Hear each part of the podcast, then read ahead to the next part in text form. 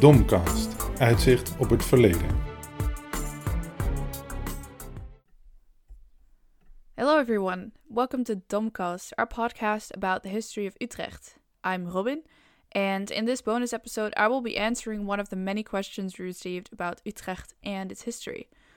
I hear you wondering, English? Well, yes, we received a question in English and I really wanted to answer it in English as well, also considering the question is about Utrecht University. Um, because the university welcomes many international students, scholars and teachers from all over the world each year, so answering this question in English only seems fitting.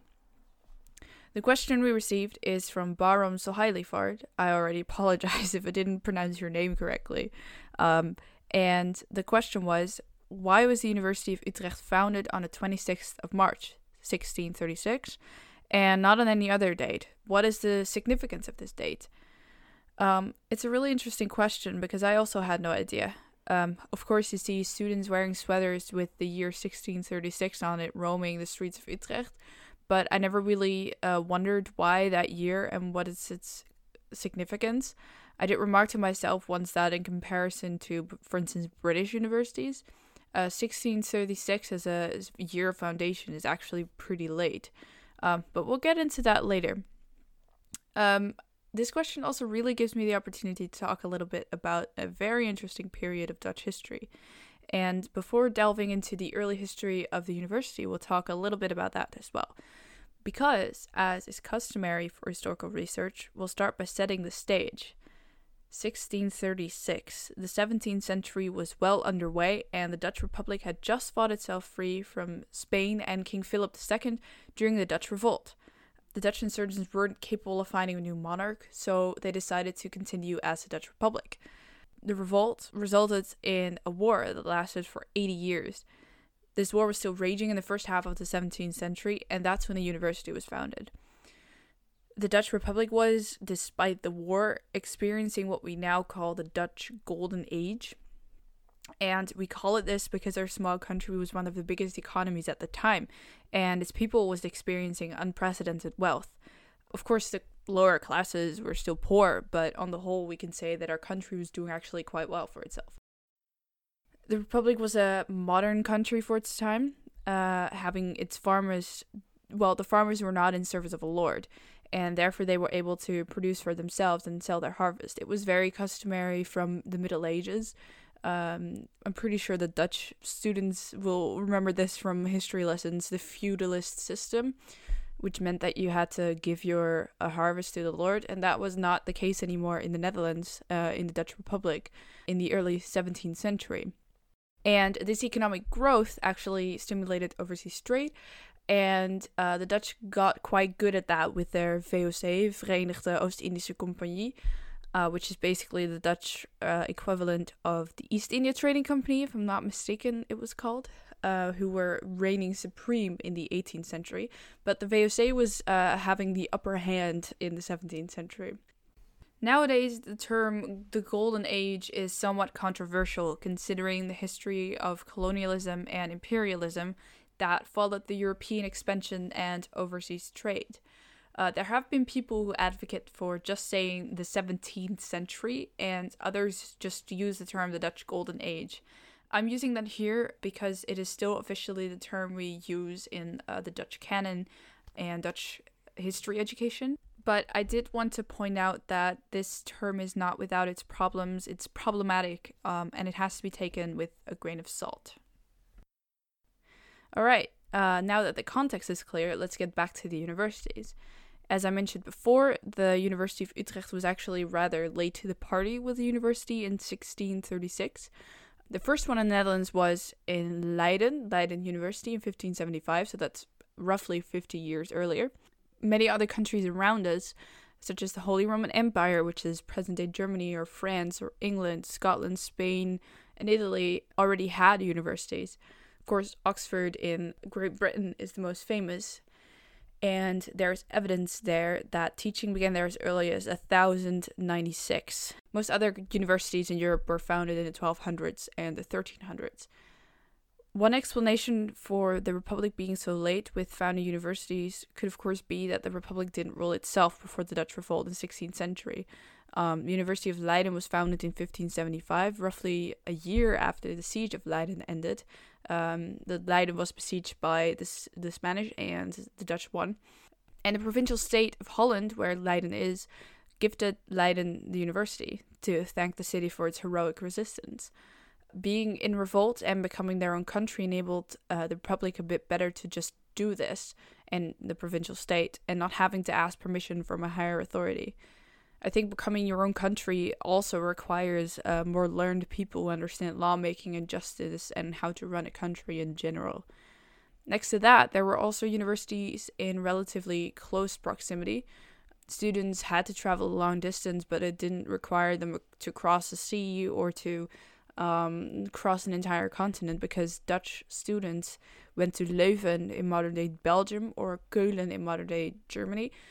So in some sense, the ne- the necessity to get a university in the Republic wasn't really there yet. So yeah, that might be that those might be a few reasons why the Dutch Republic had never had a university before. Now, for the main point of the question, the University of Utrecht was founded as a university in sixteen thirty-six. But already for about a century and a half, the city council was making plans to found a university. Then, of course, Leiden also didn't have a university yet, so people living near Utrecht had to go to Leuven or Keulen.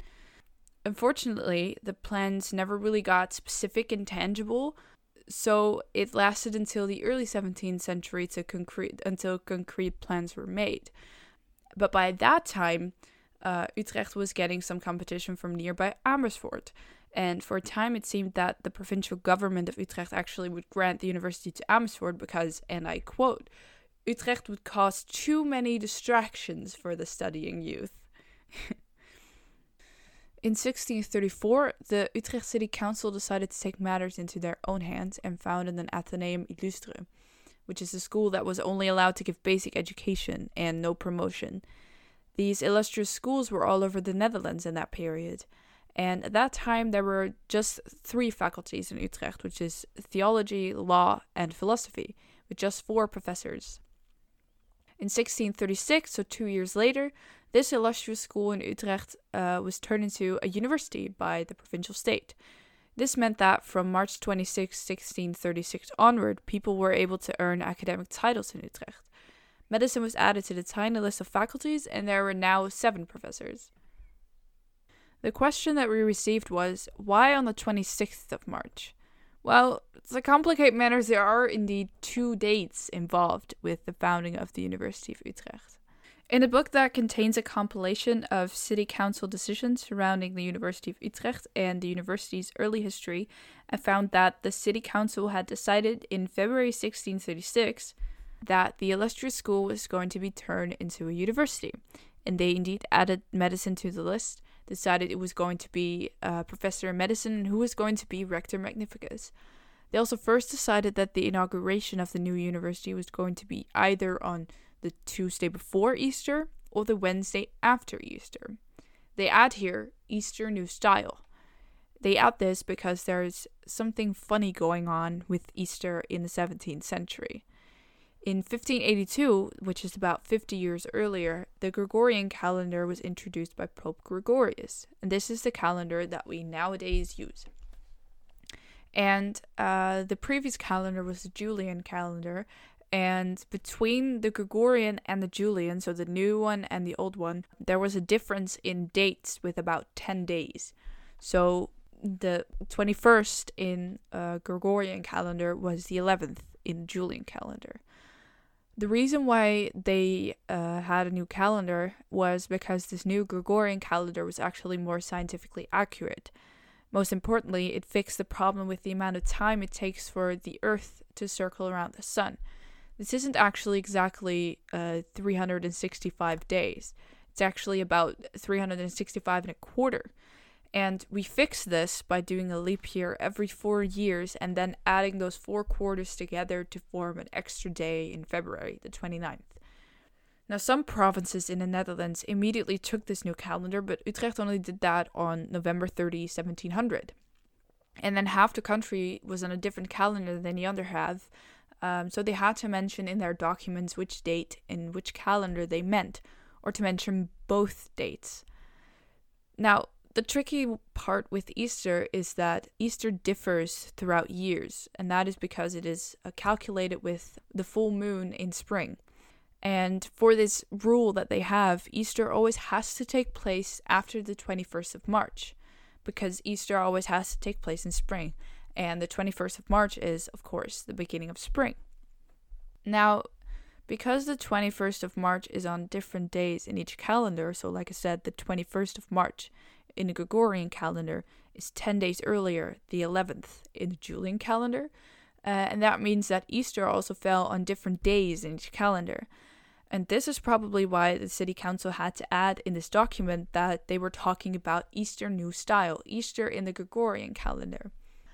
Therefore, when the Tuesday before Easter or the Wednesday after Easter is is already like a tricky thing. And then they, of, luckily for us, they mentioned the exact dates. They decided it was going to be on Wednesday, and in the source two dates are mentioned, sixteenth slash twenty-sixth March. So this means that the earlier statement of Easter New Style, like I said, is following a Gregorian calendar because Easter can't possibly be any earlier than the twenty-first. So, circling back to the question, why was it held on the twenty-sixth of March specifically? Why on this Wednesday after Easter? It's not mentioned in the document why exactly, but I can imagine that they would want some time between Easter Monday and the inauguration to set some stuff up, to clean, or to prepare like the Dom Church where the inauguration would take place. And if that was the case, then I can also imagine that maybe a day was perhaps enough and that the inauguration took place on the Wednesday. So there is nothing special about the twenty-sixth specifically, but the way it came to be the twenty-sixth of March was because the city council probably didn't want it too close to Easter, but maybe they wanted to be somewhat surrounding Easter, considering they spoke about uh, doing it either on a Tuesday before or the Wednesday after Easter. Uh, but due to this decision, the twenty-sixth of March is now the date on which we celebrate the birth of our university on the Dies Natalis each year. So yeah, that's the answer to the question. Um, and I really want to thank you for listening to this bonus episode. Next week, we'll get back to our regularly scheduled programming with next week's episode wrapping up the story at the Jan van Scorelstraat and the introduction of the story at the Voorstraat. Thanks again for listening. Follow us on Twitter, Facebook, and Instagram. If you have any questions or remarks, let us know on these socials or send us an email at info at domcast dot n l. This episode was made possible by Community Service Learning, the University of Utrecht, Hans Schuurman, Katinka Beer, and Leen Dorsman. Literature and sources used in this episode will be posted on our website, domcast dot n l.